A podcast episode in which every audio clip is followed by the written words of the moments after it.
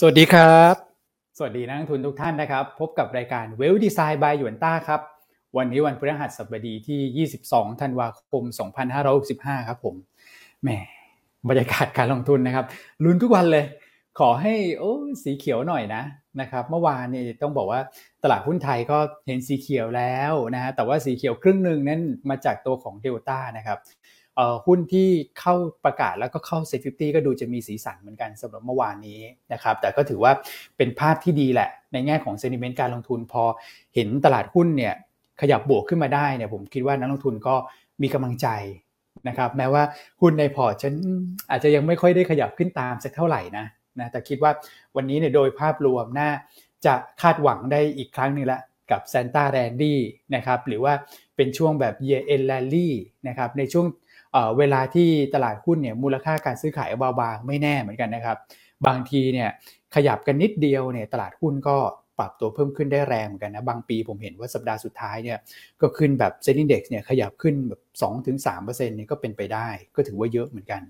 นะครับก็ให้กำลังใจทุกท่านนะอย่าเพิ่งท้อแท้วันนี้บรรยากาศการลงทุนสดใสกลับมาแล้วนะครับ ก็เข้ามารับฟังรายการเราอย่าลืมนะฮะกดไลค์กดแชร์กับพวกเราด้วยนะครับ มา พูดคุยกันเลยครับ วันนี้พี่อั้นกับคุณแม่ก็รอสร้างสีสันให้กับทุกท่านเช่นเดียวกันนะครับ สวัสดีครับพี่อั้นและคุณแม่ครับ ครับ สวัสดีคุณอ้วนคุณแม็กท่านผู้ชมที่น่ารักทุกท่านนะฮะที่ติดตามรายการเราอย่างเป็นประจำทุกเช้าเลยนะครับ เข้าสู่สองวันสุดท้ายของสัปดาห์แล้วนะฮะแล้วก็เสาร์อาทิตย์นี้ก็จะเป็นช่วงเทศกาลคริสต์มาสใช่นะครับ วันนี้บรรยากาศการลงทุนดูดีทีเดียวนะฮะก็สอดคล้องไปกับ บรรยากาศของอากาศที่ยังคงเย็นต่อเนื่องอากาศดีครับครับเมื่อวานนี้เราเห็นการฟื้นตัวของตลาดหุ้นสหรัฐ ตลาดหุ้นยุโรปที่ฟื้นตัวขึ้นมาได้ค่อนข้างดีทีเดียวนะครับ ก็ส่วนหนึ่งก็คงจะเป็นการขยับขึ้นมาเก็งกำไรตัวเลขคอ PCE นะฮะของสหรัฐ ที่จะรายงานในคืนวันศุกร์นี้นะรวมทั้งดัชนีความเชื่อมั่นผู้บริโภคของสหรัฐเมื่อคืนนี้ส่งสัญญาณที่เป็นบวกเพิ่มขึ้น นะครับหลังจากเงินเฟ้อลดลงนะครับทำให้กำลังซื้อเริ่มกลับมาสอดรับไปกับความมั่นใจต่อเศรษฐกิจที่เพิ่มขึ้นด้วยเช่นกัน ตลาดหุ้นไทยวันนี้มีหลาย sector เลยที่เป็นหุ้นกลุ่มที่น่าสนใจนะนะครับไม่ว่าจะเป็นสายของการซื้อสะสมหรือว่าการ trading อ่าเดี๋ยวมาเรามาเล่าให้ฟังกัน วันนี้มีหุ้นหลายตัวเลย หยิบจะหยิบยกมาแนะนำให้ทุกท่านนำไปใช้เป็น trading idea นะส่วนบทวิเคราะห์วันนี้หลากหลายนะฮะไม่ว่าจะเป็นกลุ่มอาหารและเครื่องดื่มที่เป็น full paper sector นะฮะที่คุณเอ็มกับน้องกรีดช่วยกันเขียนออกมานะลองไปติดตามดูนะฮะครับ แล้วก็จะเป็นทีม strategy เรื่อง ESG ใช่นะครับซึ่งอันนี้คุณอ้วนจะมาเล่าให้ฟังนะ อันเชื่อว่าทีม ESG ของยูนต้าเนี่ยเด่นที่สุดในอุตสาหกรรม ใช่ครับ นะครับหาฟังที่อื่นไม่ได้เลยต้องฟังที่เราที่เดียวเพราะฉะนั้นวันนี้มีหลาย ๆ เรื่องเลยที่จะแชร์ให้ฟังกัน ดังนั้นแน่นอนบรรยากาศตลาดอาจจะเงียบๆเนาะแต่ฟังรายการเราเนี่ยความรู้อัดแน่นแน่นอน อืมครับผมนะครับ โอเคอะก่อนที่จะให้คุณแม็กทักทายเดี๋ยวขอทักทายท่านผู้ชมหน่อยนะฮะคุณพี่ปูปารานะฮะคุณพี่สุชินี คุณพี่ฟอร์ดใน YouTube นะฮะใน Facebook พี่วอพาคุณพี่หนุ่มๆนะ คุณพี่ศักชัยนะฮะแล้วก็คุณพี่สุชินีคุณพี่นายยะนา คุณพี่ธนาธรคุณพี่ซีอะเรา tag เฟซบุ๊กเยอะกว่าเนอะแล้วก็คุณพี่พิมพ์พี่ดาไลนะบอกว่าเมื่อวานนี้ไปยกไฟเชียร์เนอะใช่นะครับ ในตัวคลิปของ Money Chat ใช่ไหมสุดยอดหุ้นแห่งปี 2023 อืมนะฮะคือเขาให้นักวิเคราะห์เลือกกันคนละหนึ่งตัวครับ ว่าถ้าเลือกหุ้น เด่นที่สุดปีหน้าเลือกอะไรอ๋อได้แค่คนละหนึ่งครับผม ได้แค่คนละหนึ่งนะ อ่า ก็ลองไปติดตามดูที่ YouTube ของ m น n y Chat ครับนะครับ ว่าแต่ละคนใครเลือกอะไรนะฮะอืมแล้วก็ในห้าคนที่ไปพูดใครสวยที่สุด ก็ให้คะแนนกันละกัน เดี๋ยวนะ เดี๋ยวผมกำลังขึ้นรูปให้ทุกท่านนะใจเย็นๆนะฮะห้าคนใครสวยที่สุดอ้าวดูฮะ อะใครใครรับชมคลิปแล้ว ใครสวยสุดคอมเมนต์เข้ามาหน่อยฮะเช้านี้ อ่าไม่อยากให้พลาดกันเลยนะ อ่า หุ้นห้าตัวนะครับ แล้วของใครสวยสุด ใครแซ่บสุดก็ลองเข้าไปรับชมกัน ครับผมนะครับ โอเคอะทักทายหอมปากหอมคอแค่นี้ก่อนแต่ให้คุณแม็กทักทายบ้างนะครับ ครับผมครับ สวัสดีพี่อั้นพี่อ้วนนะครับ แล้วก็สวัสดีท่านผู้ชมที่น่ารัก เป็น FC ของเราทุกๆท่านด้วยนะครับ เราก็พยายามหามุมมองนะ หาแง่เชียร์นะครับ ให้นักลงทุนมีกำลังใจในการลงทุนนะครับ วันนี้ก็น่าจะเป็นวันนั้นแหละนะครับ ที่ตลาดเนี่ยดูและเคลื่อนไหวในเชิงบวกนะครับ ก็มาจากหลายปัจจัย support ด้วยกันวันนี้ เดี๋ยวก็จะมาแชร์กันต่อเนื่องเลยนะครับว่า Santa Claus Rally เนี่ยแล้วก็สถิติที่เราเคยพูดไว้นะครับสิบวันก่อนปีใหม่ ตลาดหุ้นสหรัฐมาขยับตัวได้ในเชิงบวกเนี่ย ก็วันนี้ก็ถือเป็นสายที่ดีนะครับสัญญาณตั้งแต่เมื่อวานนี้แล้วนะครับในส่วนของตลาดหุ้นสหรัฐยุโรปนะครับแล้วก็เป็นการ build sentiment มาในยังตลาดหุ้นฝั่ง emerging market หรือว่าเอเชียด้วยนะครับก็ติดตามกันนะครับ วันนี้ข้อมูลหนาแน่นแน่นอนนะครับแล้วก็มีหลาย ๆ เรื่องที่อยากมาแชร์นักลงทุนที่เป็นจุดสำคัญนะครับตัว indicator ใหม่ๆนะวันนี้ก็เตรียมมาให้นักลงทุนเรียบร้อยแล้ว นะครับเพราะฉะนั้นก็ชวนเพื่อนๆเข้ามานะ วันนี้นะครับ ตลาดกลับมามีสีสันอีกรอบหนึ่งนะครับหลังจากที่เขาเรียกว่าเหี่ยวกันไปนานนะนะครับ ไม่ว่าจะเป็นฝั่งของสหรัฐ แล้วก็ฝั่งของตลาดหุ้นเอเชีย ตั้งแต่ปลายสัปดาห์ที่แล้วมาจนถึงต้นสัปดาห์นี้นะครับโอเคนะครับ ก็ทักทายประมาณนี้ก่อนนะครับนะครับอะเช้านี้หลายท่านรับชมจากต่างประเทศนะ คุณพี่เบบี้เหรอฮะจากโตเกียวเลยนะฮะ โอ้ เป็นไงบ้างครับฟอร์มโตเกียวนะครับน่าอิจฉาจังนั้นยังไงทานอาหารให้อร่อยเที่ยวให้สนุกนะอากาศน่าจะดีที่ญี่ปุ่น ใช่น่าอิจฉาจังนะครับ เห็นทักทายมาจากโตเกียวนะครับ เห็นแล้วก็อยากทานขนมโตเกียวเลยเดี๋ยววันนี้ต้องไปซื้อขนมโตเกียวทานซะหน่อยละไส้หวานไส้ไข่ไส้ไส้กรอกนะขนมโตเกียวเนี่ย อะอะใครชอบขนมโตเกียวขอเลขหนึ่งเข้ามาฮะเช้านี้ ไม่ได้ไปโตเกียวไปทานขนมโตเกียวแทนแล้วกันเออโอ้เขาบอกว่าอากาศห้าองศาเองอะที่โตเกียวหนาวนะห้าองศาเนี่ยงั้นว่าต่ำสิบก็ต่ำสิบก็แบบไม่ไหวแล้ว โดยส่วนตัวไม่ได้ชอบอากาศหนาวมากก็แบบหนาวสบายสบายจริงคือถ้าต่ำจริงสักสิบสิบห้าถึงยี่สิบอะ อืมใช่นะครับอะใครไม่ได้ลางานต้องทำงานก็ทานขนมโตเกียวปลอบใจกันไปก่อน ครับผมนะครับอะคุณแม็กเมื่อวานนี้ตลาด พอจะกระเด้งขึ้นมาได้บ้างเนอะบวกขึ้นไปห้าจุด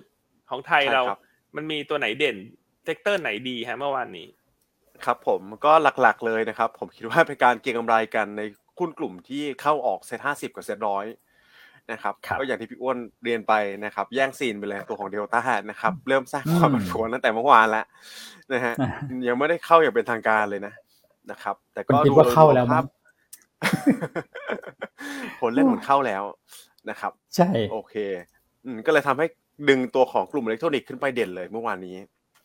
นะครับครับแต่ก็นอกเหนือจากนั้นก็จะเป็นกลุ่มของท่องเที่ยวนะท่องเที่ยวก็ดูดีนะครับ ปรับตัวขึ้นมาหนึ่งเปอร์เซ็นต์แล้วก็ ICT ก็ดูเด่นเช่นกัน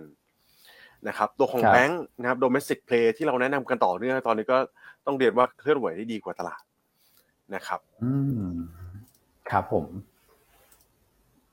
แอดวานเมื่อวานก็มีการฟื้นตัวของหุ้นกลางหุ้นเล็กด้วยนะ พี่อ้วนนะครับตัวดัชนี MAI เนี่ย หลังจากที่โดนแรงขายไปอย่างต่อเนื่องเลยนะครับ พอเอาลุกเศรษฐกิจ เอาลุกของนโยบายการเงินที่ค่อนข้างไม่แน่นอนเนี่ยก็ทำให้กลุ่มหุ้นกลางหุ้นเล็กเนี่ยโดนแรงขายไปเยอะ ตั้งแต่ปลายสัปดาห์ที่แล้วแล้วแหละนะครับเมื่อวานนี้ก็ฟื้นตัวขึ้นมาได้ค่อนข้างดี ปรับบวกไปสูงกว่าเซ็ตอินเด็กนะครับบวกไป 0.77%เลยนะครับนอกเหนือจากนี้เราก็เห็นฟันฟลูที่ที่ดีและ มาจากฝั่งของทั้งต่างชาติ แล้วก็ฝั่งของกองทุนนะครับ ต่างชาตินี่คิดว่าน่าจะปรับพอร์ตกันเสร็จเรียบร้อยหมดแล้วนะครับ ในแง่ของกองทุนบำเหน็จบำนาญนะครับ กองทุนความมั่งคั่งแห่งชาติในฝั่งของสหรัฐที่เราแชร์กันเนี่ย ว่าหลายล้านล้านเหรียญสหรัฐเลยเนี่ยนะครับเมื่อวานนี้ก็ปรับตัวขึ้นมาได้ดีนะในฝั่งของสหรัฐนะครับเฉลี่ยสักประมาณ 1.5 ถึง 1.6%แล้วก็ fund flow่างชาติเนี่ยผมคิดว่าพลิกกลับมาเป็นบวก โดยเฉพาะในฝั่งของกลุ่ม Southeast Asia เนี่ย เริ่มค่อนข้างโอเคแล้วนะครับครับอะภาพนี้ก็ชัดเจนเลยนะครับ แบ่งแยกกันฝั่งของกลุ่มเอเชียเหนือนะครับ ตัวของไต้หวันตัวของเกาหลีใต้นะครับ แล้วก็ตัวสัดส่วนของอินโดด้วยอินโดนี่ก็ต้องบอกว่าเขาแข็งแกร่งกว่าในภูมิภาค Southeast Asia มาสักพักหนึ่งแล้วนะครับ หลังจากที่ราคาถ่านหินเนี่ยยังเรียกว่าทรงตัวระดับสูงอยู่นะครับ ตอนนี้ก็อาจจะเปปลี่ยนหน้าเปลี่ยนหน้านะครับ เปลี่ยนหน้าประเทศเล่นกันบ้าง ในฝั่งฟิลิปปินส์เวียดนามไทยเนี่ย fund flow ก็กลับมาค่อนข้างเด่นเมื่อวานนี้นะครับ แต่อย่างไรก็ตามนะฮะเซ็ตเอ่อ50 index future นี่ก็ยังเผชิญแรง short มาต่อเนื่องนะครับ22,000 สัญญา แต่เรามาดูกันวันนี้นะครับ ว่าจะมีการกลับทิศกลับทางกันบ้างหรือเปล่านะครับเพราะ sentiment การลงทุนในตลาดสินทรัพย์เสี่ยงทั่วโลกเนี่ยต้องบอกว่ากลับเข้าสู่โหมด risk on เล็กๆแล้วนะครับ อ่า ผมว่ากลับนะ คุณแม็กเพราะอะไรรู้ไหมฮะ คือก่อนหน้านี้ที่เขาสะสมรองมาเรื่อยๆ เป็นหลักแบบเออแสนเกือบสองแสนสัญญาเนี่ยตอนนี้เขาปิดหมดแล้วฮะแล้วเหลือค้างอยู่แค่เป็นสถานะรองสุทธินะ quarter to date เนี่ยนับตั้งแต่สิ้นเดือนกันยามาจนถึงวันนี้เนี่ยอยู่แค่แปดพันฮะวันนี้พี่ปิดไปเลย คือวันนี้พี่ช็อตมาอีก พี่ปิดไปให้หมดนะสัปดาห์หน้าพี่จะได้ไม่ต้อง short แหละพี่ๆต่างชาตินะครับและสัปดาห์หน้าเดี๋ยวมาดูกันว่าเขาจะเล่นฝั่งไหน เพราะว่ามันจะมีผลกับ เรื่องของการ roll over ของ s a f e 50ไปในซีรีส์ถัดไปก็คือซีรีส์ H ปี23 ด้วยนะครับผมเชื่อว่าเห็นด้วยคุณแม็กเลยว่าวันนี้ลุ้นน่ะลุ้นว่าถ้าเกิด short ก็ short น้อย หรือเผลอๆเนี่ยอาจจะกลับมาแบบมีสถานะ long อย่างมีนัยสำคัญเกิดขึ้นได้เพราะว่าเขาปิดไปหมดแล้วครับผมใช่ครับพี่วนนะครับ โอเคงั้นเดี๋ยวเราไปดูตัวของ SBL Nvidia กันต่อเลยแล้วกันมาเลยครับผม SBL ก็ถือว่า วอลุ่มค่อนข้างโอเคนะนะครับเมื่อเทียบกับวอลุ่มรวมตลาดนะครับก็ใกล้เคียงสักประมาณ 10%นะครับซึ่งซึ่งดีกว่าช่วงวันวันก่อนๆที่ผ่านมาที่มันพุ่งเกิน 10%ไปเยอะนะครับสำหรับตัวที่เป็นท็อปวอลลุ่มเนี่ยก็จะอยู่ในตัวของปตทเอ่อปตทแม่นะครับเดลต้าเอ็นวีดีอาร์เนี่ยไล่เรียงกันไปเลย MTC ปตทสพเอโอทีนะครับก็พลังงานต้นน้ำซะเป็นหลักเลยมีบ้านปูมีถึงปตทสพเข้ามาด้วยนะครับ ส่วนของ NVDR นี่ กลับมาโอเคเลยภาพนะครับ ตัวของสลับกลายเป็นซื้อสุทธิแล้วนะครับพันเก้าร้อยล้านหลังจากที่ขายมาหลายวันนะครับ เมื่อวานก็ขายไปเล็กน้อยเก้าสิบนะครับ วันนี้กลับมาเออขออภัยเมื่อวานซื้อสินะครับ ขายไปเก้าสิบเมื่อวานกลับมาแน่นเลยพันเก้าร้อยล้านนะครับ ก็ตัวที่เข้ามาเด่นๆเนี่ยเดลต้าเอวีนะครับ ก็พวกหุ้นที่มีผลกระทบจากการเข้าออกดัชนีเซ็ตห้าสิบเซ็ตร้อย นะครับตัวของเคแบงก์กัฟปตทด้วยนะครับส่วนฝั่งขายเนี่ยจะเป็นตัวของ AOT สอพอนะครับ Advance KTC แล้วก็ตัวของคาราบาวนะครับครับผมตลาดหุ้นสหรัฐเคลื่อนไหวสดใสเลยนะคุณแม็กใช่ครับ มาเดี๋ยวเรามาเจาะตลาดหุ้นต่างประเทศกันเลยแล้วกันนะครับ เพราะต้องบอกว่าโดดเด่นทีเดียวนะครับ เอาตลาดหุ้นเอเชียก่อนเมื่อวานนี้ก็ปิดบวกสลับลบนะครับในกรอบที่ค่อนข้างแคบ นะครับก็เป็นการเคลื่อนไหวด้วยปัจจัยรายประเทศเป็นหลักนี่แหละนะครับอย่างบ้านเราก็มีเซ็ตห้าสิบเซ็ตร้อยนะครับด้านตลาดหุ้นอื่นๆเนี่ยก็คือตัวของยุโรปนะครับแล้วก็ฝั่งของสหรัฐเนี่ยปรับตัวขึ้นได้อย่างโดดเด่นเลยนะครับอาจจะเอเชียถูกทิ้งไว้กลางทาง แต่ว่าทิ้งไว้แบบดีแล้วกันนะครับรอบนี้ไม่ได้ทิ้งไว้แบบแย่นะนะครับที่ปรับตัวลดลงมาน้อย แล้วก็สหรัฐยุโรปจะลงมาเยอะกว่าเนี่ยวันนี้ไม่ใช่ วันนี้ก็เป็น ข้างที่ดีนะครับสายที่กลับทิศกลับทางกัน โดยตัวของดาวโจนเนี่ยบวกไปถึง 1.6%นะครับ S&P บวกไป 1.5 นะครับ แล้วก็ NASDAQ ก็ 1.5 เช่นกัน แล้วก็ฝั่งของยุโรปเนี่ย Euro Stoxx 600 บวกไป 1.64%เลยนะครับ เดี๋ยวไล่เรียงปัจจัยบวกให้ฟังเลยละกันว่ามีอะไรบ้างนะครับ ครับอย่างแรกก็เป็นการรายงานผลประกอบการที่พี่อั้นแชร์กันไปเมื่อวานนี้นะครับ ตัวของ FedEx กับตัวของ Nike นะครับซึ่งผมคิดว่า 2 บริษัทนี้เนี่ยที่รายงานผลประกอบการออกมาดีกว่าคาดเนี่ยนะครับมันเป็นบริษัทขนาดใหญ่ที่เชื่อมโยงกับการบริโภคนะครับสภาวะเศรษฐกิจของโลก เพราะว่ามีการโอเปอเรชันอยู่หลายเขาเรียกว่าหลายประเทศนะครับก็เป็นเขาเรียกว่า multinational company ใช่ไหมครับพวกนี้เป็นขนาดใหญ่มาก ซึ่งตัวของ n i กี้เนี่ยที่ปรับตัวขึ้นในฝั่งของสหรัฐเนี่ยนะครับมันก็กลายเป็นส่งผลกระทบเชิงบวก จากหุ้นที่ประกอบธุรกิจใกล้เคียงกันด้วย นะครับ เช่นตัวอะไรบ้าง เช่นตัวของ Adidas นะครับ AG อันนี้ก็ listed ในฝั่งของยุโรปนะครับ ตัวของ Puma ตัวของ JD Sport นะครับ ตัวของ Zalando SE ด้วย อันนี้ก็ปรับตัวขึ้นไปในฝั่งของยุโรปโดดเด่นเลยทีเดียวนะครับ อันนี้ก็เป็นการในแง่ของรายงานผลประกอบการ ซึ่งเป็นการ build sentiment มาก่อนแล้วกันนะครับ แล้วก็สำหรับการรายงานตัวเลขทางเศรษฐกิจล่ะเป็นยังไงบ้างเมื่อวานนี้ก็ต้องบอกว่า เอาท้าความนิดนึงแล้วกันนะครับ สัปดาห์ที่แล้วผลิตสัปดาห์นี้เนี่ย มีการตอบรับปัจจัยลบค่อนข้างเยอะนะครับ จากการดำเนินนโยบายการเงินที่ตึงตัวนะไม่ว่าจะเป็นของทางเฟดแล้วก็ทาง ECB ใช่ไหมครับรวมถึง BOJ ล่าสุดที่มีการขยับตัวของ yield curve ขึ้นด้วยเนี่ยนะครับผมคิดว่าตลาดหุ้นก็ตอบรับเชิงลบไปค่อนข้างมากแล้วนะครับพอมีครับ indicator ใหม่ๆ ที่เกิดขึ้นมาในตลาดเนี่ยนะครับก็สร้าง sentiment การลงทุนแบบ risk on เข้ามาในในสูตร ไม่ว่าจะเป็นตลาดหุ้นยุโรปหรืออเมริกาเนี่ยนะครับก็มีตัวหนึ่งที่ผมคิดว่าสำคัญเลย คือการรายงาน ตัวเลขความเชื่อมั่นผู้บริโภคของฝั่งสหรัฐนะครับเมื่อวานนี้อืมรายงานออกมาสำหรับเดือนธันวาคมเนี่ยร้อยแปดจุดสามจุดนะครับ ดีไหมคุณคิดครับดูนะครับ ว่าตลาดคาดอยู่แค่ร้อยหนึ่งจุดเท่านั้นเองนะครับอืมดีกว่าตลาดคาดมากเลยนะครับ ส่วนอีกอันหนึ่งที่มันเชื่อมโยงกันเนี่ยคือ consumer expectation นะครับ ก็เป็นครับดัชนีที่ชี้วัดความเชื่อมั่นในสภาวะเศรษฐกิจในอีก 6 เดือนข้างหน้าเนี่ยก็ปรับตัวขึ้นมาเช่นกันนะครับ ปรับตัวขึ้นมาเป็น 82.4 จุดแล้วนะครับ ถามครับว่าเป็นยังไงบ้าง อันนี้คือสูงที่สุดนับ ตั้งแต่เดือนมกราคมเลยทีเดียวอืมนะครับ เหตุผลครับผมหลักๆ มาจากอะไรมาจากสองปัจจัย คือเงินเฟ้อเนี่ยเขามองว่าน่าจะ peak ไปแล้ว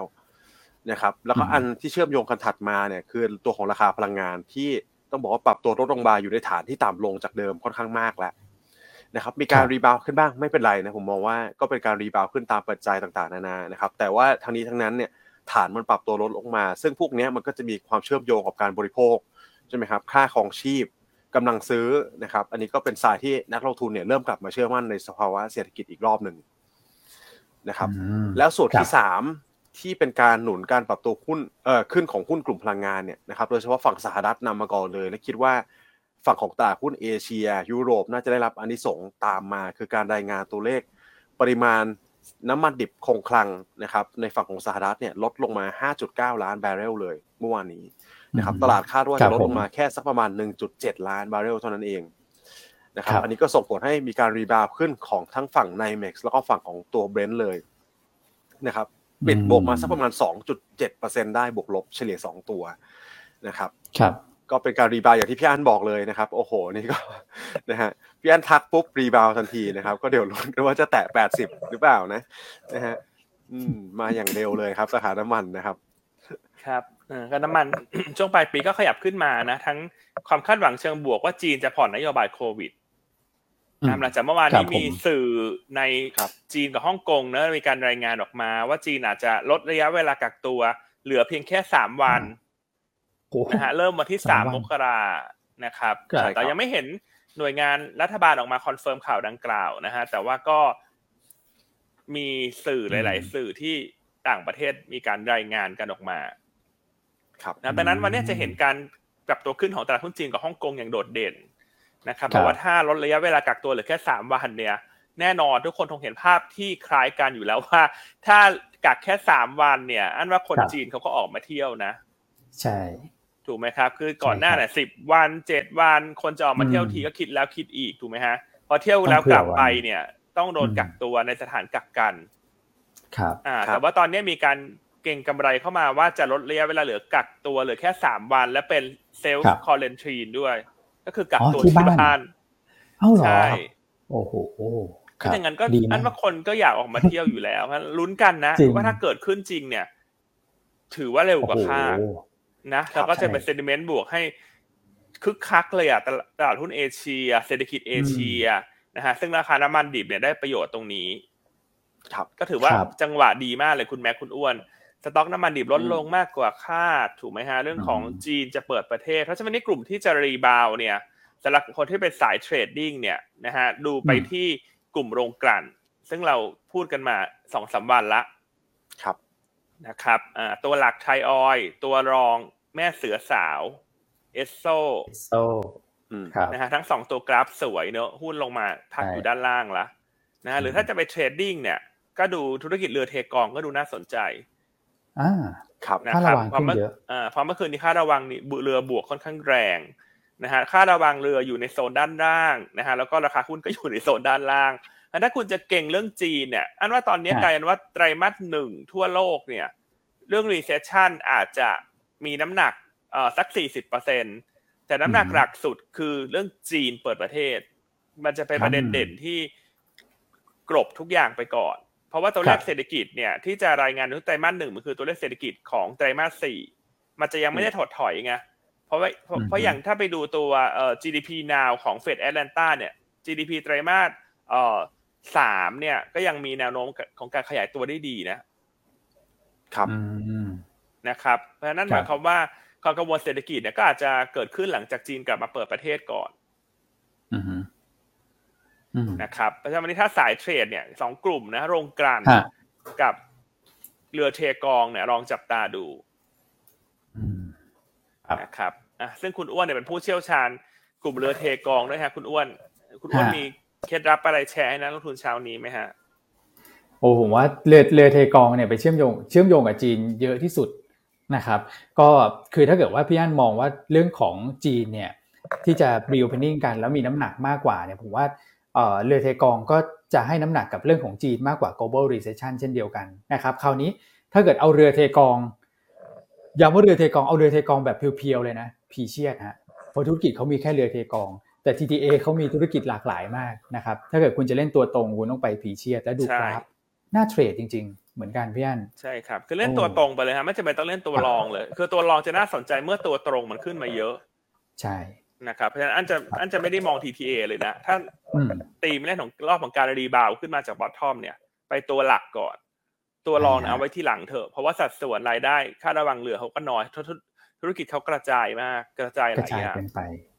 นะครับ ก็ลองดูนะวันนี้ในหลายท่านอาจจะมองว่าตลาดอาจจะเงียบนะ แต่จริงๆก็อันว่าจะเป็นวันที่มีสีสันนะอืมใช่ครับอะส่วน GDP น้ำเพียนพูดผิดนะ ตอนนี้ต้องเป็นไตรมาสสี่ครับอ่าไตรมาสสี่เขาไตรมาสสาม GDP สาระรายงานไปแล้วครบสามรอบ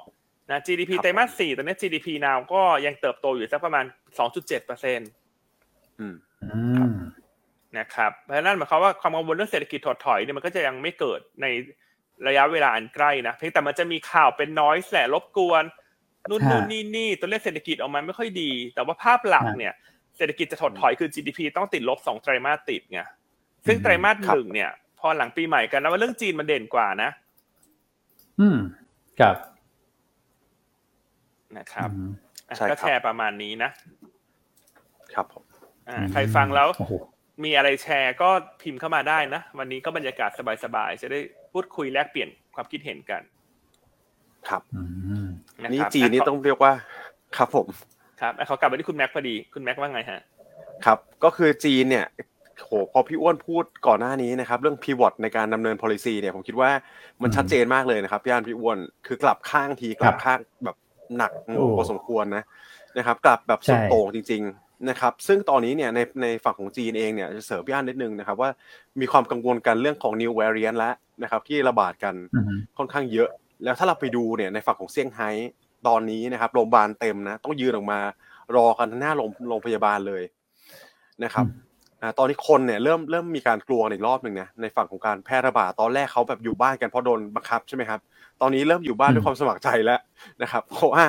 ไวรัสมันระบาดเยอะจริง ๆ แต่ทั้งนี้ทั้งนั้นเนี่ยเราดูในฝั่งของภาครัฐเองก็ไม่ชะลอตัวเลยในการที่จะผ่อนคลายตัวของมาตรการควบคุมต่อเนื่องถูกไหมครับ อันนี้ผมคิดว่าเขาค่อนข้างมีโพสิชันที่ชัดเจนมากแล้วแหละว่าต่อไปนี้นะครับ คุณก็อาจจะต้องเผชิญเวฟการแพร่ระบาดที่มันรุนแรง แต่ว่าก็ต้องทำแล้ว ผมคิดว่า ทำแล้วทีเดียวมันก็จบเหมือนกันนะครับเพราะเราเห็นมาในหลายประเทศแล้วปล่อยไประบาดการการระบาดการระบาดใน massive scale แบบนี้ผมคิดว่ามันเรื่องปกตินะครับอืมแต่ก็เป็นก้าวที่สำคัญแล้วกันนะครับ ที่จะดึงตัวตลาดหุ้นเอเชีย หรือว่าเศรษฐกิจเอเชียให้ฟื้นตัวระดับถัดไปด้วยนะครับใช่ครับคุณแม็กก็เห็นด้วยเลยนะว่าจีนเนี่ยเหมือนจะเลือกทางแล้วล่ะนะครับแม้ว่าจะยังไม่ได้ประกาศชัดเจนว่าฉันปรับนโยบายโควิด เนี่ย คือ Zero โควิดเนี่ยไม่ได้ใช้ละ แต่จริง ๆ แล้วเนี่ยคือออกจากนโยบายละ ใช่ออกจากนโยบายละทั้งที่ยังไม่ได้ประกาศว่าออกนะ แต่ว่า action ที่เขาทำเนี่ยมันเห็นชัดแล้วว่าเออเขาก็คงมองแล้วว่าในเมื่อทุกประเทศ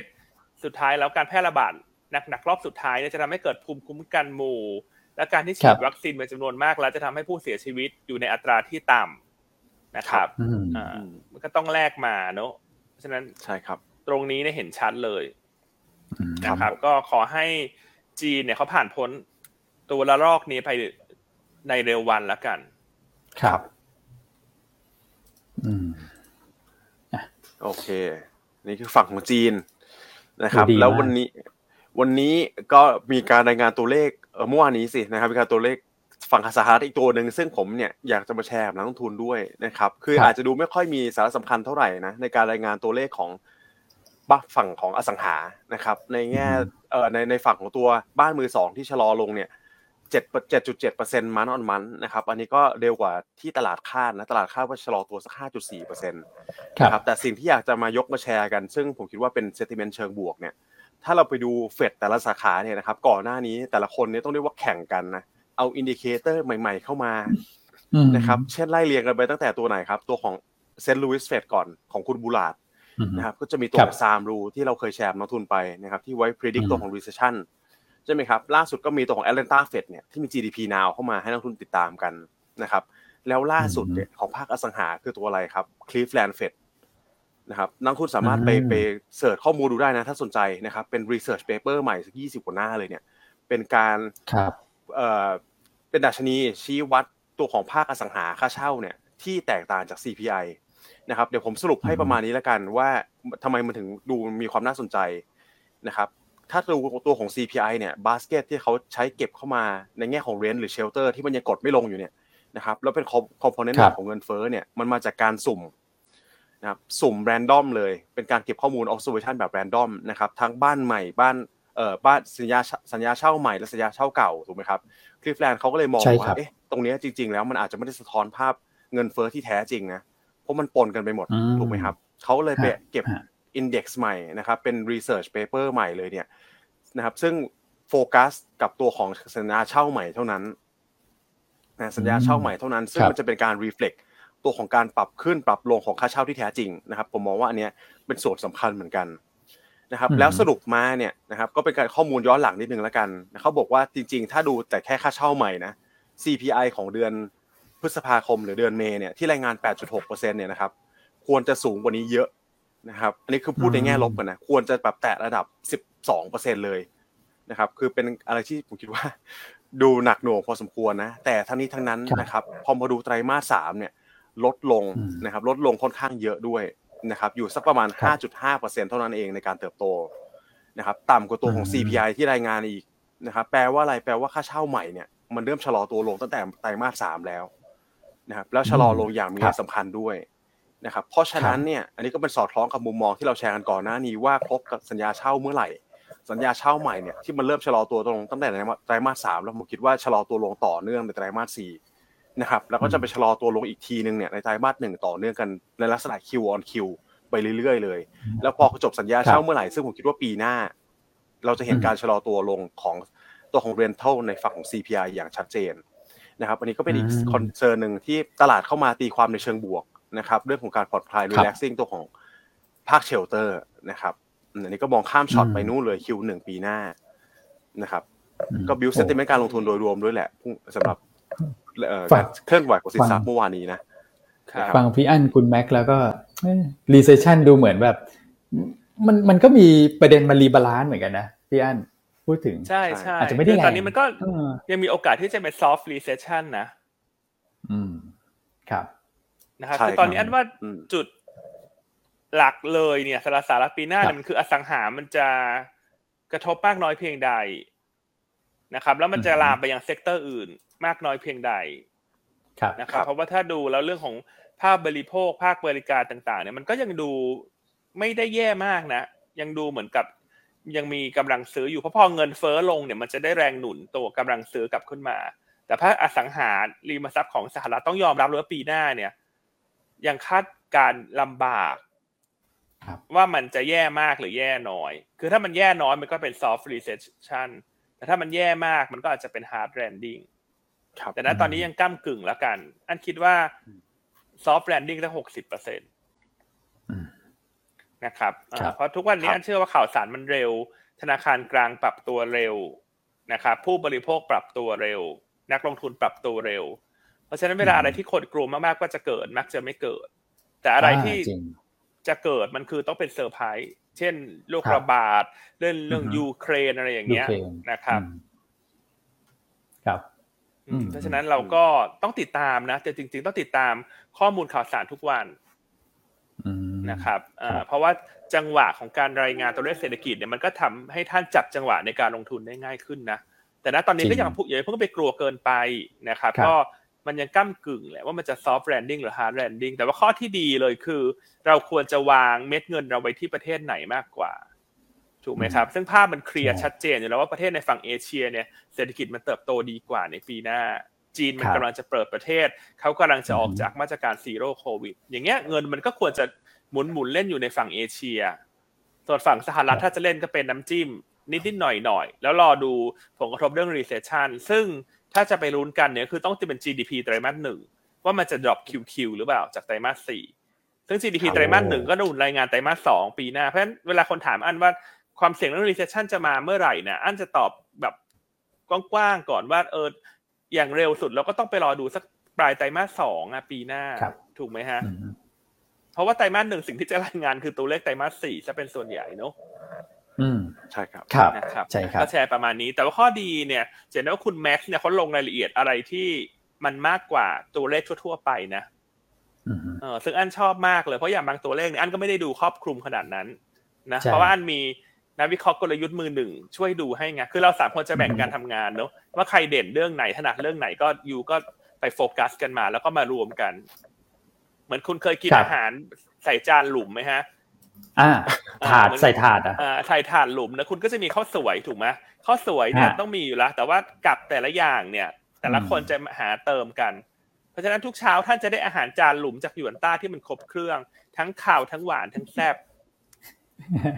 ถูกไหมฮะแต่มีของหวานด้วยนะในเออในจานหลุมมีของหวานด้วยนะเของหวานก็ครับเสียงหวานๆของน้องอั้นนี่ไงฮะทุกวัน อันนึกว่าจะเอาของน่าจะแซ่เป็นบของแซ่บนึกว่าเอาเป็นอะไรนะแกงส้มอะไรอย่างเงี้ยแซ่ไอ้ของบแซ่บๆเหรอไอ้ของแซ่บต้องบางวันนะช่วงหลังๆไม่ค่อยได้ฟาดเลยนะหลายๆคนบอกว่าทำไมน้องอั้นหลังๆเป็นนางเอกแล้วเกินเป็นของหวานละ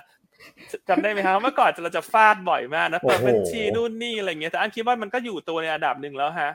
เราก็แบบเนอะเปลี่ยนรสชาติเปลี่ยนสไตล์บ้างอะใครเห็นด้วยฮะว่า คุณอั้นตอนนี้เป็นของหวานก็หัวใจเข้ามา หัวใจเข้ามาหน่อยพอพี่อั้นพูดถึงการฟาดเนี่ยผมนึกท่าสับโต๊ะมาเลยฮะสสมัยที่เราจัดด้วยกันเนี่ยท่าเนี้ยโชะโชะโชะ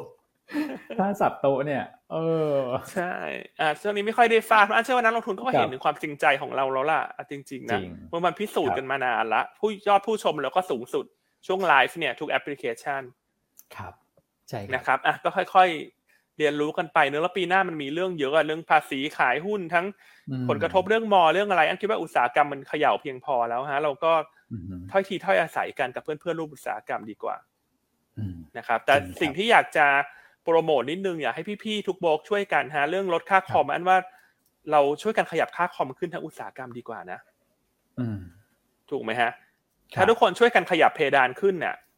เราก็จะอยู่ในอุตสาหกรรมที่มันรุ่งเรืองนะเอาจริงอืมๆ นะครับครับอืมขยับราคาขยับพร้อมกันขึ้นนะขยับพร้อมคุณภาพด้วยคนะละนิดคนละหน่อยใช่พร้อมคุณภาพเนี่ยอันว่าเป็นภาพที่ดีเนอะขยับครับขึ้นมาคนละนิดคนละหน่อย นักลงทุนเขาก็พร้อมจ่ายนะเอาจริง ๆ ถ้าอืมมันมีคุณภาพมาลงทุนแล้วได้กำไรอะนะครับครับเอ่อพี่ๆน้องๆนักลงทุนก็ไม่อยากไปเล่นสั้นมากเกินไปเนอะบางทีเล่นสั้นมากไปก็จะมองว่าแบบโอ้ค่าคอมฉันเยอะแต่อืจมริงๆมันไม่เยอะนะเทียบกับสมัยก่อนทุกวันนี้ค่าคอมมันก็ต่ำเตี้ยมากแล้วว่าใช่นะยังไงช่วยๆกันเนอะเพราะว่าอุตสาหกรรมนี้มันจะ เจริญก้าวหน้าไปได้เนี่ยมันก็ต้องช่วยกันทั้งโบรกเกอร์ทั้งนักลงทุนด้วย อืม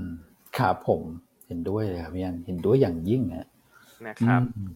โอเคเนอะครับผมอืแล้วก็ cheer up อุตสาหกรรม ช่วยๆกัน พี่ๆน้องๆกัน แต่ห้ามครัมาบแย่งลูกค้ากับไอซีโบกฉันนะเนี่ยวฉันจะฟาดใส่แซวเล่นนะแซวเล่นอะคุณแม่คุณอ้วน อะออกไปถึงไหนแล้วฮะอาหารหลายจานแล้วเกินอาหารหลายจานอะกลับมตอบคำถามเลยนิดนึงดีกว่าอะมาเมื่อเช้าเนี้ครับมันมีคำถามหุ้นหลาย ๆ ตัวนะ จริง ๆ ที่ครับคือช่วงเนี้ยต้องบอกว่าหุ้นกลางเล็กที่มันลงเนี่ยหลาย ๆ ตัวมันเป็นเรื่องของเซนติเมนต์กับเทคนิคมากกว่าfundamental จริง ๆ เป็นเรื่องรองนะเพราะบรรยากาศมันพาไป และโดยปกติครับหุ้นกลางเล็กเดือนธันวามักจะไม่ค่อย perform นะคใช่รับครับและคนที่มีอยู่อืมเช่นคนถามเข้ามาวัน E อ่า GFPT อย่างเงี้ยเอ่อครับ KISS KISS หรือว่า MT ครับ MTW อย่างเงี้ยหุ้นเหล่านี้อันว่าเชิง fundamental ราคาตรงเนี้ยมันมันลงเกินจริงนะความเห็นอันนะแต่เนื่องจากบรรยากาศครับมันเป็นช่วงปลายปีเนี่ยนะครับเพราะฉะนั้นถ้าคุณมองฟันเดเมนทัลเนี่ยอันคิดว่าน่าเป็นจังหวะจังหวะสะสม แต่จังหวะสะสมเนี่ยต้องแบ่งไม้ เพราะเวลาหุ้นอืมทำนิวโลหรือทำโลใหม่เนี่ย มันเป็นภาพเชิงลบทางเทคนิค ใช่ครับนะครับอืมเพราะฉะนั้นคนที่ถามมาหุ้นตัวเล็กๆเนี่ยที่มันลงเยอะๆเนี่ย ภาพมันเป็นภาพทางเดียวกันหมดเลยฮะช่วงนี้ก็คงต้องเป็นกำลังใจให้หรือให้ผ่านพ้นช่วงปีใหม่ไปเนี่ย ภาพทุกอย่างมันจะเริ่มดีขึ้น ใช่ใช่ครับ คือลงในลักษณะคล้ายๆกันหมดเลยครับหุ้นไซส์กลางไซส์เล็กครับผม ใช่อย่างตาม MP ฤดูเดี๋ยวมันอกาลยู่อย่างเงี้ยลงมาเท่าราคา IPO แล้วเราก็โทรคุยกับผู้บริหารว่าใช่เออยอดขายมอเตอร์ไซค์เป็นยังไงเขาบอกว่าครับเขาผลิตไม่ทันนะ ที่จะส่งมอบไตรมาสหนึ่งกับไตรมาสสองปีหน้าเนี่ย คือเราก็ไม่ได้เห็นจุดเปลี่ยนเชิง fundamental เลยนะเอาจริงอืมใช่ๆนะคครัรับบอะอย่างโลจูคิสอย่างเงี้ย สเปรย์โควิดตอนนี้ก็ขายดีมากโอ้ผลิตไม่ทัน ใช่ เออแต่ราคาใช่หุ้นครับมันลงสวนทาง เพราะฉะนั้นถ้าเรามองในมุมกลับนะ ในเมื่อตลาดครับพี่อันขายหุ้นกลางเล็กช่วงนี้แต่ละคนที่เป็นสายพื้นฐานเนี่ย มันอาจจะเป็นโอกาสที่จะหาจังหวะแบ่งซื้อ อืม ครับ นะครับ อืม อืมอะคุณแม็กคุณอ้วนมีแชร์ไหมฮะหุ้นกลางๆเล็กๆที่ลงมาแปลกอืมผมผมว่าน่าจะเป็นไปอย่างที่พี่อั้นเล่าอะครับ ก็คือมันจะมีเรื่องของปัจจัยทางด้านฤดูกาลจริงๆครับ ในช่วงปลายปลายๆเดือนธันวาครับหุ้นกลางหุ้นเล็กมักจะมีแรงขายออกมา ผมเข้าใจว่าอาจจะเป็นแบบแรงขายของนักลงทุนบางกลุ่มที่อาจจะเอ่อเดี๋ยวปีหน้ามาว่ากันใหม่นะมาจัดพอร์ตกันใหม่ หรือจะเอาไปเที่ยวไปช้อปปิ้งกันก่อนนะครับบางทีก็ขายจนแบบเพลินทำให้หลุดแนวรับทางเทคนิค นะครับแล้วพอหลุดเนี่ยมันก็เป็นแบบผลกระทบเชิงลูกโซ่นะ sentiment ตัวเล็กอื่นๆเนี่ยก็พอที่จะหลุดตามไปด้วยนะครับแต่ผมเห็นด้วยนะว่าถ้าเกิดเป็นสายแบบซื้อถือสาย trade เนี่ยเขามองกราฟอย่างเงี้ยเขาไม่ชอบอยู่แล้วครับพี่อันคุณแม็กถูกไหมฮะเพราะว่าเขาเล่นแบบกราฟที่เป็นแบบ uptrend กัน แต่ถ้าเกิดสายซื้อถือเนี่ยโอ้แต่หุ้นแต่ละตัวเนี่ยผมก็เพิ่งเห็นนะ MTW อย่างนี้ลงมาใกล้ๆราคา IPO อะฮะเออครับอันนี้ก็คือแบบ ถูกมากนะในเชิง valuation เนี่ยถ้าเกิดว่าไปไปอ่านบทวิเคราะห์ของคุณเอ็มแล้วแบบจับจุดสำคัญของธุรกิจของเขาได้เนี่ย ผมว่า อืมน่าสนใจสำหรับการลงทุนระยะยาวเลยๆเพอะราะฉะนั้นคนที่ครับติดหุ้นกลางเล็กที่มันลงมาเวอร์ๆเกินจริงอันว่าตรงนี้อืมอาจจะต้องรอแล้วล่ะเอาจริง ๆ มันไม่ใช่จุดที่ครัจะบขายตามแล้วนะ เพราะว่ามันอืมอาจจะเกิดจากอะคนไปเที่ยวต่างประเทศนักลงทุนรายย่อยครับพี่อันที่มีหุ้นเยอะหน่อยเพราะว่าอืมขายหุ้นไปเที่ยวต่างประเทศละ แล้วตลาดมันก็ฮะ volume เบาอยู่แล้วช่วงนี้ นอกจากนั้นเนี่ยผลกระทบจากตัว MORE เนี่ยมันทำให้การปล่อย margin ในหุ้นอืมแต่ละตัวมันอาจจะถูกลดเปอร์เซ็นต์ลงมาไงฮะเพราะฉะนั้นมันเกิดครับการเกิดการ clear พอร์ตสักหนึ่งรอบก่อนใช่นะครับอ่าแต่ครับสิ่งที่เราต้องพิจารณาควบคู่เนี่ยก็คือพื้นฐานเขาเปลี่ยนไหม เขามีเรื่องอะไรที่เปลี่ยนหรือเปล่าอะอย่าง ONEE อย่างเงี้ย ละครเขาก็ยังผลิตตามปกติ ถูกไหมฮะ ครับ อืม อ่า นะก็แชร์ประมาณนี้เป็นกำลังใจจริงๆหุ้นกลางเล็กตรงนี้ต้องต้องรอแล้วอะอย่างดีเพนอย่างเงี้ยลงมา ถามว่าภาพปีหน้าเปลี่ยนไหมไม่เปลี่ยนเลยนะ นี่ขยายไปยังต่างประเทศละไปยังประเทศเพื่อนบ้านคือลาว ปีหน้าต้นทุนอืมก็ลง ถูกไหมฮะไทเทเนียมไดออกไซด์กำไรก็โต เนี่ยอย่างเงี้ยใช่แต่มันลงมาในทิศทางเดียวกันหมดเลยอืมจริงฮะนะครับ แล้วก็ชัดเจนเลยฮะว่าเป็นแต่ตัวไซส์กลางไซส์เล็ก เพราะอย่างในกลุ่มเดียวกันอ่าอย่างสีเหมือนกันพี่อันใช่ TOA ไม่ลงอ่าคุณอ้วนพูดครับอันนี้เห็นภาพชัดเห็นไหมธุรกิจเดียวกันนะครับแค่ไซส์ใหญ่ไซส์เล็กใช่นะแต่ตัวใหญ่มันจะดูเหมือนมันจะเตรียม break up ขึ้นไปด้วยซ้ำนะ TOA อย่างเงี้ยเพราะฉะนั้นมันขึ้นอยู่กับท่านแล้วว่าท่านเป็นแนวไหนอะคือช่วงนี้อาจจะพักตัวใหญ่เนอะแต่ถ้าสังเกตดูเห็นว่าหยวนต้าเนี่ยเลือกหุ้นใหญ่ๆมาสักพักหนึ่งนะเดือนหนึ่งแล้วนะที่เราเลือกแต่ตัวใช่ใหญ่ๆอะ เพราะเราก็มองไปใช่ไปครับก่อนแล้วว่ากลางเล็กมันไม่ค่อย perform ไตรมาสนี้อืมนะครับ ใช่ ใช่ครับ โอเคอะอืมคุณพี่คอฟฟี่แชร์เข้ามานะว่า คุณอั้นต้องเป็นข้าวสวยครับ ถึงจะถูกอุ้ยแต่ละความเห็นน่ารักอ่าสวยสุดอะ ครับผม เอ๊น่ารักมากนะฮะอะเออคุณแม็กครับผมคุณแม็กมีตัวไหนแชร์ไหมครับ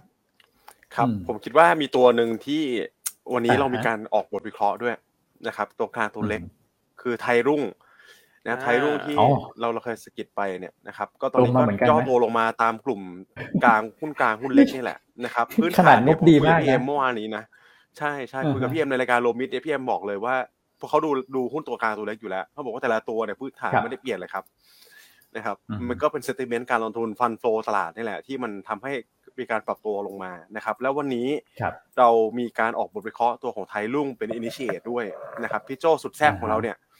นะครับออกบทวิเคราะห์ 20กว่าหน้านะสำหรับตัวไทยรุ่งนะครับ อยากให้นักลงทุนได้ติดตามมากเลย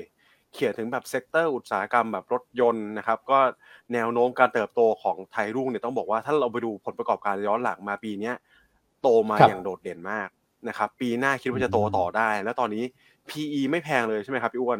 เจ็ดแปดเท่าเท่านั้นเอง นะครับใช่เทียบกับครับกลุ่มเนี่ยแบบโอ้โหแทบจะหั่นครึ่งได้เลย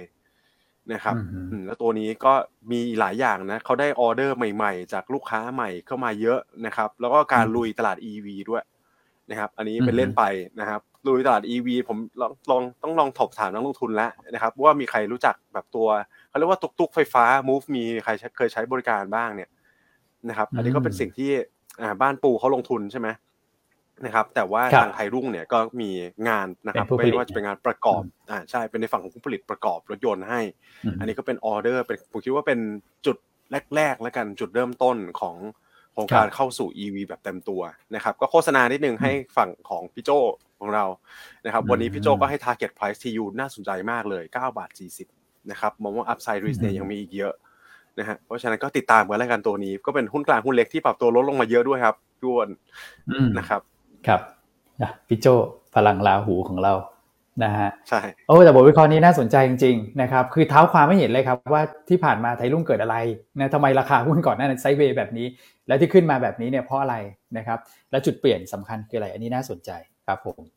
อะครับใช่ให้กำลังใจกันข้อนะครับดีพี่อันเนี่ยข้อดีของหยวนต้าครับเนี่ยคือถ้าเราเห็นหุ้นกลางครัๆบเล็กๆลงมาเยอะเนี่ยเราก็พร้อมที่จะออกเปเปอร์สู้นะ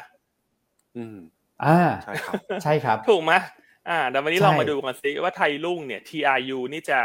ตอบรับเชิงบวกอือฮึหรือเปล่านะจากครับนักวิเคราะห์ของเราเนี่ย พี่โจพลังลาหูเนี่ยออกเปเปอร์ส่งท้ายปลายฮะปีนะอืมโอ้โหครับจัดพี่อันจัดเต็มพูดอย่าง20นี้กว่าหน้าเปเปอร์ส่งท้ายปลายปีอะพลังพี่คือโจถ้ามันส่งมีท้ายตัวปลายนำปีนะ คือฮะตลาดเนี่ยอืมสิ่งจริที่งเราต้องเอ่อติดตามมันจริงเป็นเหมือนพฤติกรรมหมู่นะ คือกลางเล็กถ้ามันสไลด์ใช่สไลด์ลงไปเรื่อยๆเนี่ยมันก็จะสไลด์ลงไปเรื่อยๆ แต่ถ้าอยู่ดีมัครันบมีตัวไหนจุดประเด็นนะ แล้วมันเป็นรีบาวด์ขึ้นแรงนะกลายเป็นคนที่ขายกลางเล็กอืมไปเนี่ย จะแบบตกใจอะ ฉันต้องซื้อกลับละอ๋อครับใช่นะครับอืมเห็นเพด้วยราะฉะนั้นลองครับติดตามเห็นด้วยดูเนอะวันนี้อาจจะเป็นจุดเปลี่ยนกระแสก็ได้นะ paper ของพี่โจทกลเนี่ยนายวิเคราะห์มือรางวัลของหยวนต้า ใช่ครับอืมใช่ไหมฮะ กวาดรางวัลทุกปีฮะพี่โจใช่ครับอืมอะลองติดตามดูนะ วันนี้หยวนต้าครับจะสร้างกระแสหรือเปล่า ใช่ครับ แต่ช่วงปลายปีนี้ต้องบอกว่าพลาดไม่ได้เลยนะนักลงทุนหยวนต้าเราเนี่ยลูกค้าเรามีครับบทวิเคราะห์ส่งท้ายปลายปีเยอะใช่ไหมครับพี่อันแต่ละใช่ครับบทวิเคราะห์เนี่ยโอ้โหแบบ detail ลงกันยี่สิบสามสิบหน้ากันหมดเลยเนี่ยพลาดไม่ได้จริง ๆ นะครับใครมีเวลาอ่านในช่วงวันหยุดยาวเนี่ยนะครับผมว่านะครับ อืมนะครับอะคุณแม็กอะอินเทอร์เน็ตค้าง เสียงหายแล้วคุณอะแม็กครับผมอะไม่เป็นไรอะนะอันต่อแล้วกันก็ มีคุณครับพี่กุชชี่นะ ชื่อเพราะจังคุณอ้วนคุ้นเคยกับชื่อนี้ เขาบอกว่าเออพี่อั้นทำไมอ่าน One E คุณน้องเขาอ่านว่าโอนีเหรออ๋อโอนีโอเคเอาเหรอ อ๋อโอนีก็ได้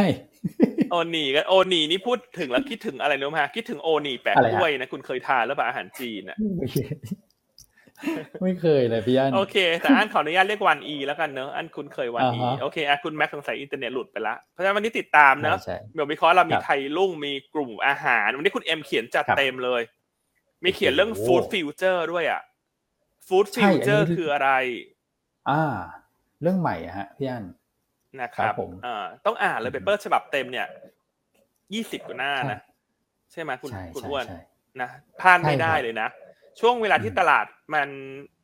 พักๆอย่างเงี้ยมันเป็นโอกาสในการเติมความรู้นะครับ แล้วก็ถัดครับไปเนี่ยเป็นอีก paper หนึ่งที่เป็น paper เด่นวันนี้ แล้วก็หาอ่านที่อื่นไม่ได้เลย คือเรื่องครับ ESG อืมใช่ครับนะครับอะอันนี้ฝากคุณอ้วนเล่าเลย paper คุณอ้วนอุ้ยทำไมมันดูดีดูหรูขนาดเนี้ย paper เนี้ยเรื่อง ESG เอาไปเป็นคัมภีร์ได้เลยนะสำหรับบริษัทจดทะเบียนที่กำลังพิจารณาเรื่องการทำ ESG เนี่ย อืม ใช่ครับพี่อันคือผมได้เห็นฐานข้อมูลของเราอะครับ ที่นักวิเคราะห์ปัจจัยพื้นฐานร่วมกันทำนะ ในไฟล์ Excel ที่แบบแน่นมากคือเห็นแล้วแบบภาคภูมิใจเลยพี่อันแล้วก็รู้สึกแบบโอ้โหหยวนต้า research ทำไมทำพัฒนาเรื่องนี้ได้ได้เร็วและได้ได้ดีขนาดนี้ แล้วการพัฒนาเรื่องของหยวนต้า ESG rating ของเราครับ คือเราให้ rating เองให้สกอร์เองเนี่ย เป็นที่แรกและที่เดียวนะณตอนนี้นะครับที่เรามีการให้คะแนนในด้าน ESG เป็นของของเราเองเลยนะครับและอิงตามมาตรฐานสากลด้วยนะเพราะว่านักวิเคราะห์พื้นฐานเราก็ไปอบรมกันแบบโอ้โหทั้งทั้งฝ่ายอะครับแล้วก็จะมีการพูดคุยกับบริษัทจดทะเบียน ไม่ใช่ว่าไปให้คะแนนเขาสุ่ม4สุ่ม5ไม่ได้นะพี่อันเราต้องพูดคุยแล้วก็สอบถามข้อมูลด้วยนะครับว่าพัฒนาการในด้าน ESG ของแต่ละบริษัทเป็นอย่างไร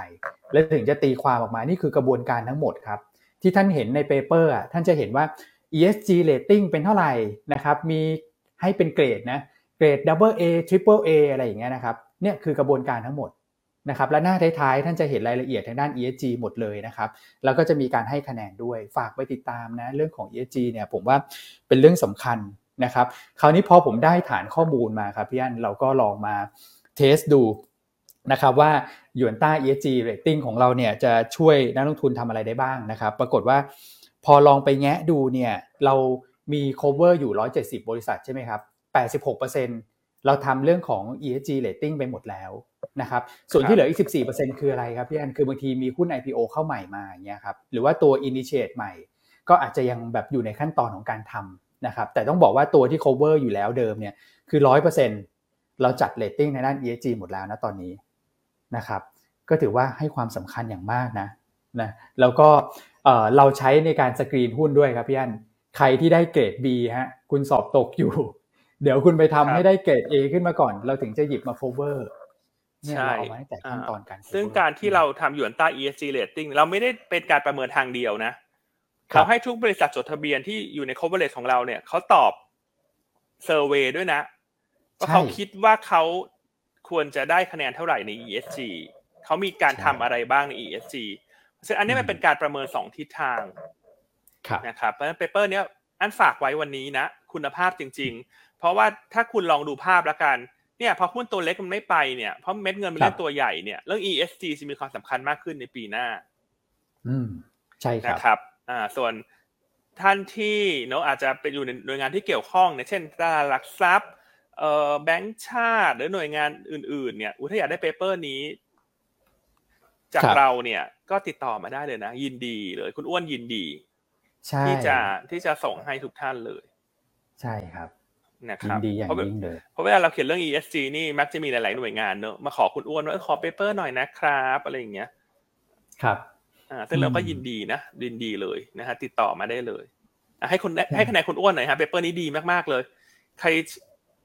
ใครฟังแล้วอุ้ยตื่นเต้นแต่ฉันต้องไปอ่านวันวันนี้หรือวันหยุดเนี่ยก็ขอขอดาวเข้ามาให้คุณอ้วนหน่อยฮะวันนี้ไม่ขอหัวใจนะขอรูปดาว เดี๋ยวดูซิว่าแฟนคลับเขาจะขยันหารูปดาวไหม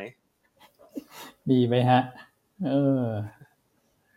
ฝากไปติดตามครับผมแม็กสงสัยวันนี้อินเทอร์เน็ตค้างนะไม่ได้จ่ายค่าอินเทอร์เน็ต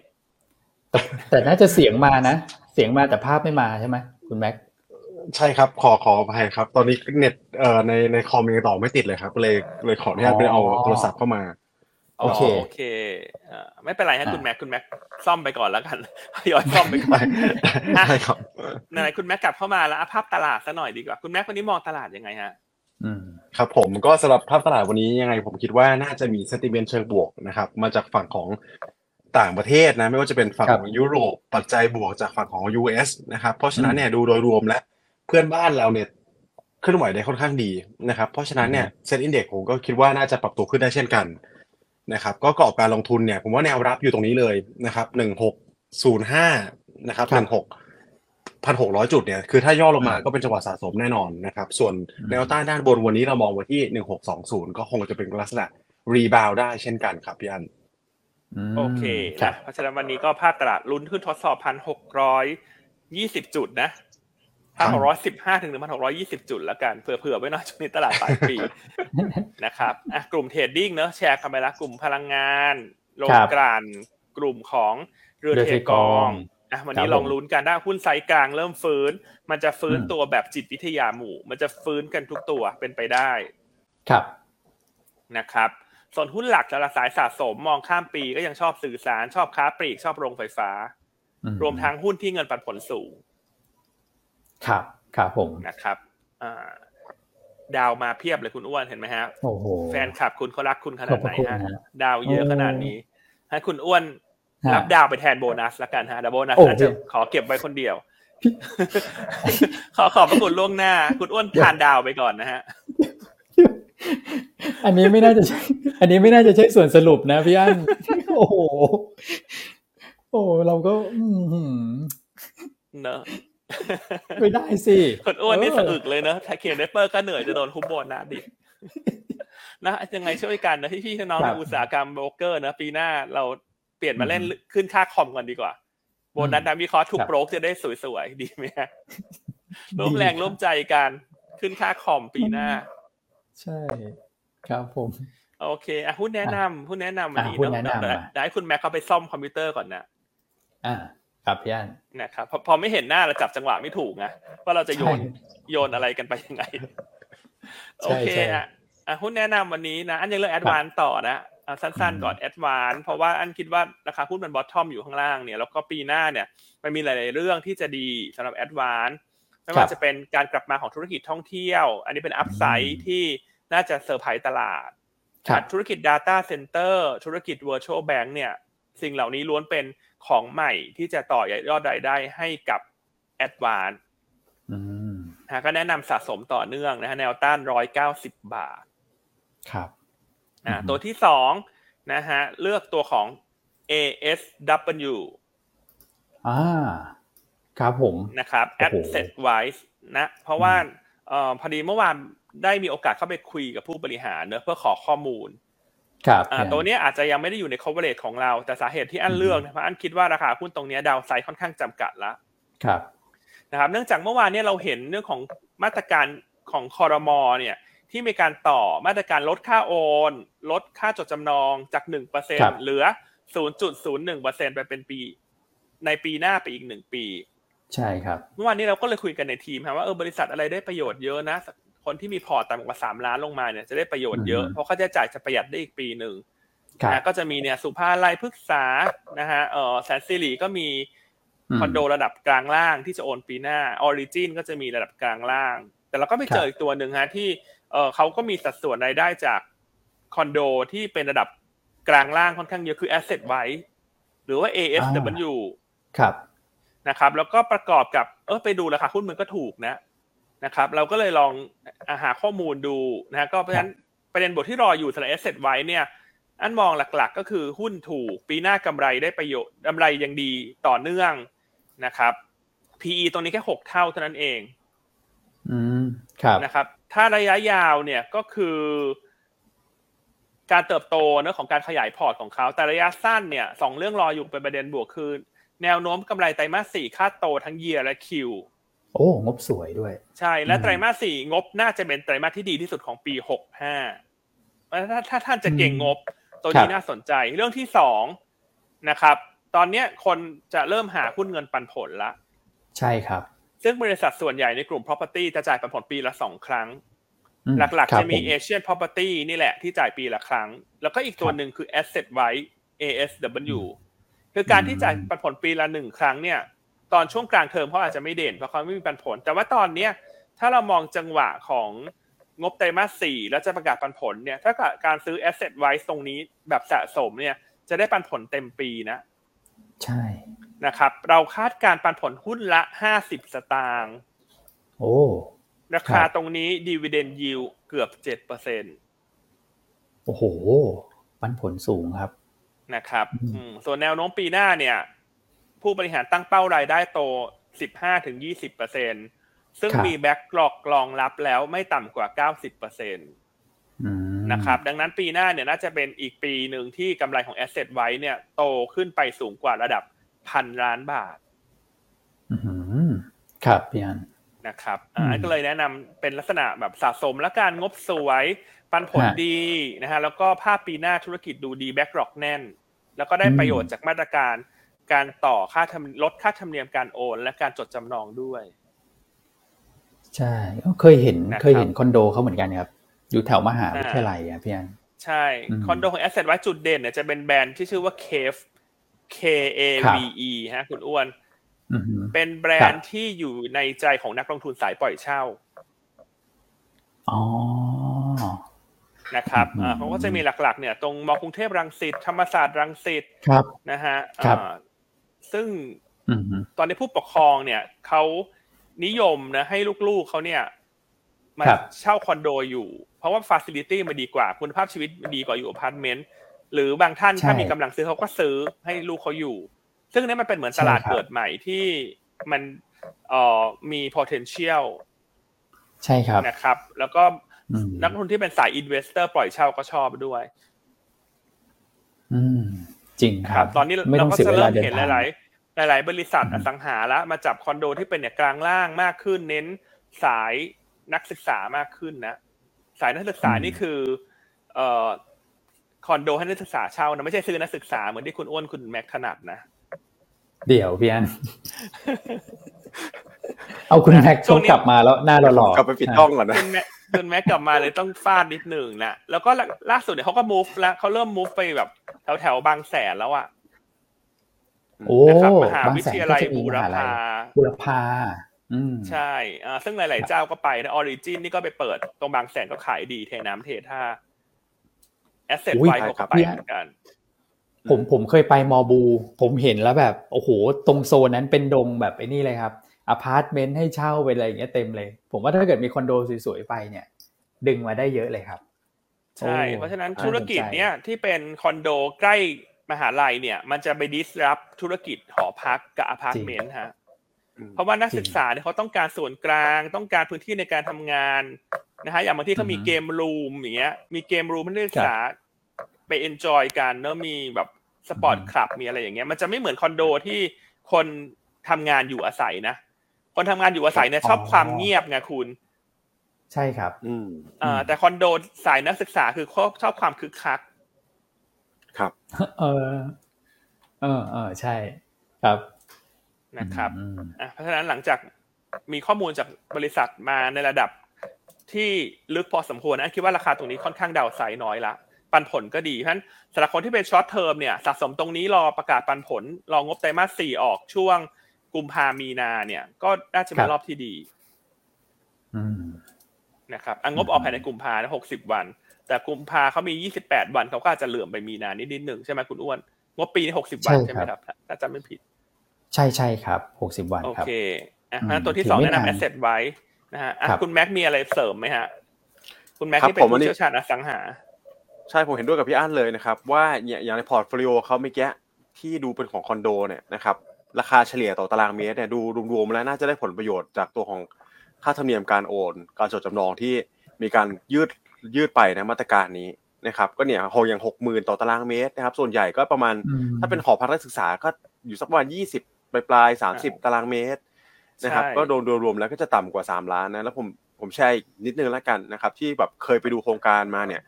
พวกโครงการนักศึกษาเนี่ยนะครับ ไม่ไม่ว่าจะเป็นห้องแบบ เริ่มตั้งแต่แบบหลักแสนนะครับไปจนถึงหลักแบบล้านสองล้านเนี่ยนะครับมีส่วนกลางให้หมดทุกอันเลยนะครับมีแบบ community เป็นแบบ sport club มีเป็นตัวของเยอะแยะไปหมดอะ avenue ร้านอาหารร้านอาหารเนี่ยเขาจัดหนักจัดเต็มกันมากันแบบโอ้โหนะครับ ก็แน่นอนผมว่าแย่งซีนตัวของหอพักไปเยอะอะ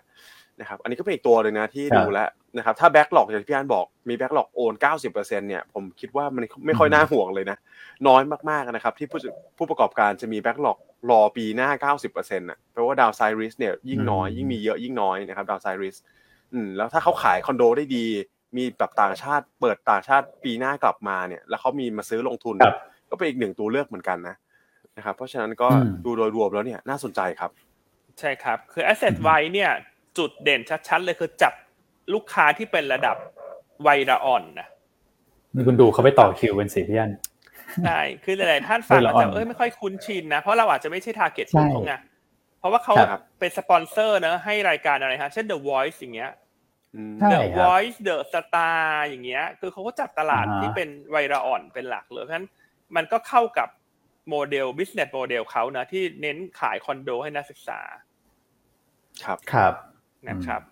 อ่า นะครับอะก็เป็นอีกเซกเมนต์หนึ่งเนอะที่มี potential แล้วกันใช่แต่แปลว่าราคาหุ้นตรงเนี้ยไม่แพง เราเลยหยิบมาครัแนะบนำวันนี้นะครับสำหรับอืมสายที่จะเก็งกำไรสั้นก็ได้ หรือจะมองปันผลก็ได้อืมนะครับอะตัวที่ครับสามกับสี่เดี๋ยวรวมไปเลยเพราะเป็นกลุ่มโรงกลันเหมือนกัน ก็คือตัวอ่าครับเอสโซ่กับตัว TOPอืม ครับผมนะครับวันนี้โรงกลั่นน่าจะ perform เพราะน้ำมันดิบขยับขึ้นนะฮะแล้วก็ความคาดหวังต่อการเปิดประเทศของจีนเนี่ยก็จะเป็นตัว drive หุ้นกลุ่มพลังงานนะเอสโซ่แนวต้านครับ12 บาท 50 สตางค์นะครับส่วนตัวไทยออยหรือว่า TOP เนี่ยแนวต้าน 55 บาท อืมครับผม โอเคอะอันนี้เป็นสองหุ้นที่อ่าอยู่ในกลุ่มโรงกลั่นเหมือนกันนะครับอะ ใช่ครับครบถ้วนโอเคนะครับอะมีพี่อัลโมแชร์เข้ามาเรื่องค่าโอน ถูกต้องเออครับเขาเขาเขาต่อมาตรการนั่นแหละเออก็คือมันก็เท่าเดิม 0.01เปอร์เซ็นต์นะ โอเค ประมาณนี้แล้วกันนะครับ ครับ ใช่ครับอืม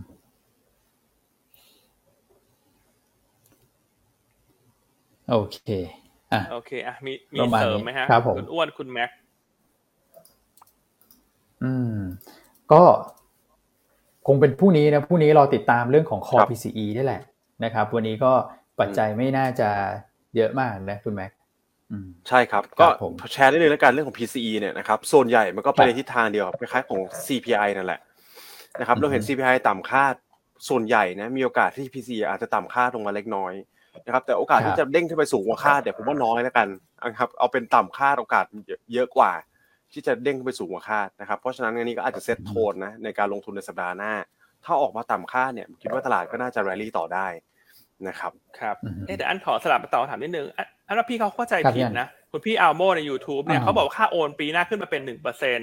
แต่ว่าค่าจดจำนองเนี่ยผมกำลังเท่ากับปีหาอยู่หกห้าไม่ไม่ใช่นะฮะที่คอรมออนุมัติมาแล้วคือทั้งค่าโอนและค่าจดจำนองใช่ครับค่าโอนปีหน้ายังได้ประโยชน์อีกฮะที่ศูนย์จุดศูนย์หนึ่งเปอร์เซ็นอืม ใช่ไหมครัฮะบผมคุณแม็กคุณอ้วนใช่ครับ ใช่นะครับ อืมเดี๋ยวเดี๋ยวคุณคุณคุณคุณอ้วนดูข่าวคอรมอหน่อยฮะ อืมแป๊บหนึ่งนะฮะคือผมอะก็ก็เข้าใจว่าเป็นเรื่องของการขยายมาตรการออกไปครับ เหมือนที่เหมือนที่พี่อันเล่าให้ฟัง ใช่ครับอืมยืดเนี่ยผมดูลดลดภาษีที่ดินยืดค่าโอนจดจำนองนะครับ ก็ทั้งโอนใช่ครัทั้บงจดจำนองใช่ อันนี้ว่าอันเข้าใจถูกนะ วันนี้มีหลายๆท่านบอกว่าโทรไปเช็คมาแล้วครับ ถ้าโอนเป็นหนึ่งเปอร์เซ็นอันไม่ไม่แน่ใจว่าเช็คที่ไหนนะ แต่พี่ลองไปเช็คดูอีกทีนะว่าพี่ว่าพี่เข้าใจผิดหรือเปล่านะครับ คือสิ่งที่เราเข้าใจคือปีหน้าเนี่ย ค่าโอนกับค่าจดจำนอง ยังได้มาตรการเหมือนปีนี้ อืม ใช่ครับอะโอเค นี่ผมกำลังนั่งไล่ดูรายการประชุมครมเลยครับมันมันเยอะ เยอะนิดนึงอืม แต่ว่า เอ่อคุณแม็กก็เห็นข่าวตามนั้นเนาะอะเดี๋ยวเดี๋ยวยังไงเดี๋ยวอืมเช็คข้อมูลครับให้แบบ ละเอียดอีกทีนึงเนาะทีหนึ่งใช่ครับโอเคอันเดี๋ยวไปเช็คให้นั่นแหครับท่านบอกค่าโอนหนึ่งเปอร์เซ็นต์นะโอเคเดี๋ยวขอไปเช็คให้อีกทีหนึ่งแล้วกัน อืมอืมได้ครับผมอะ โอเคโอเคฮะอะถ้างั้นขอบคุณทุกท่านพอดีหมดเวลาแล้วดังนั้นเดี๋ยวพรุ่งนี้เรามาอัปเดตใช่เรื่องใช่นี้กันอีกครั้งหนึ่งเดี๋ยวฝากคุณแม็กเช็คกับ developer อีกทีละกันนะครับ ได้ครับอืมครับผมโอเคนะครับเดี๋ยวมาอัปเดตกันครับ โอเคอะถ้างั้นเราพบกันใหม่ในวันพรุ่งนี้เนอะนะครับใช่ครับขอณทุกท่านนะอ่าวันนี้ขอให้เป็นวันที่ดีละกันนะครับ สวัสดีครับอ่าสวัสดีครับ สวัสดีครับ